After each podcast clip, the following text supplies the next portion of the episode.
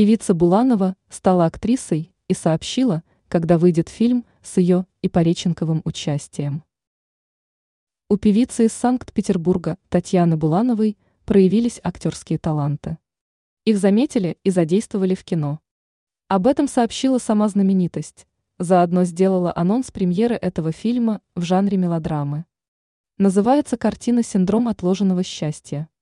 Как сообщает издание «Актуальные новости», фильм уже завоевал престижную награду. По словам певицы, ставшей актрисой, фильм с ее участием покажет телеканал «Россия». Премьера запланирована на ближайшую субботу, а это будет 17 июня.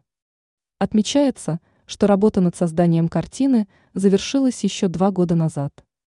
С той поры фильм успел победить в основной конкурсной программе «Ай-яй-яй» Международного кинофестиваля «Западные ворота» Псков. Режиссер мелодрамы Татьяна Колганова. А что до ее тезки, то Буланова в картине исполнила роль певицы. Режиссер считает, что эстрадная исполнительница успешно справилась с поставленными перед ней задачами, то есть роль удалась.